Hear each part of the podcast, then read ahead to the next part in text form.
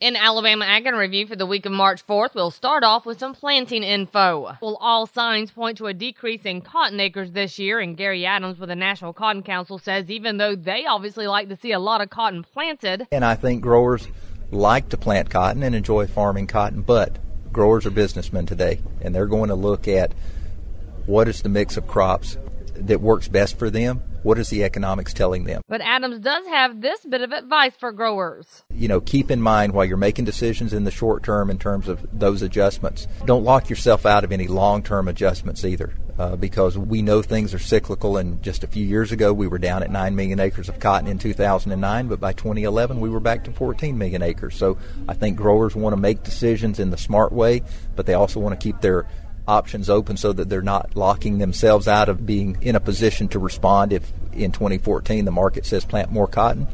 The growers need to be in a position to do that as well. And with some cattle industry news, Randall Weiseman has this. And while the Alabama Cattlemen's Association staff are all busy this week with the 56th annual SLE Rodeo, they also want to remind cattlemen about the 70th annual ACA Convention and Trade Show. It's coming up in just two weeks. It'll be held March 22nd and 23rd at the Sheraton downtown in Birmingham. One of the guest speakers will be Dr. Temple Grandin, who will talk about animal behavior and humane handling of livestock. To learn more or to get registered, go to bamabeef.org. And we will wrap up this week with these thoughts from Everett Griner. I was leafing through one of my monthly magazines when my attention focused on unusual crops, mostly small crops, and widely grown by home gardeners and organic farmers.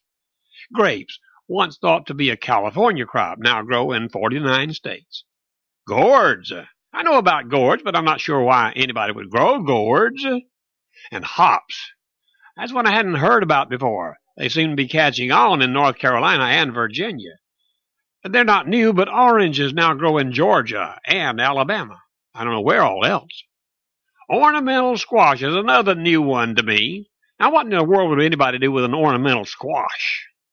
I even saw a banana tree that had bananas. They didn't look good to me. There are others, but you get the picture.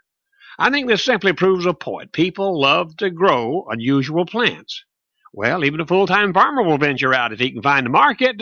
And remember, you can find these stories along with all the week's Southeast AgNet reports on our website at southeastagnet.com. I'm Julie McPeak with Southeast AgNet's podcast.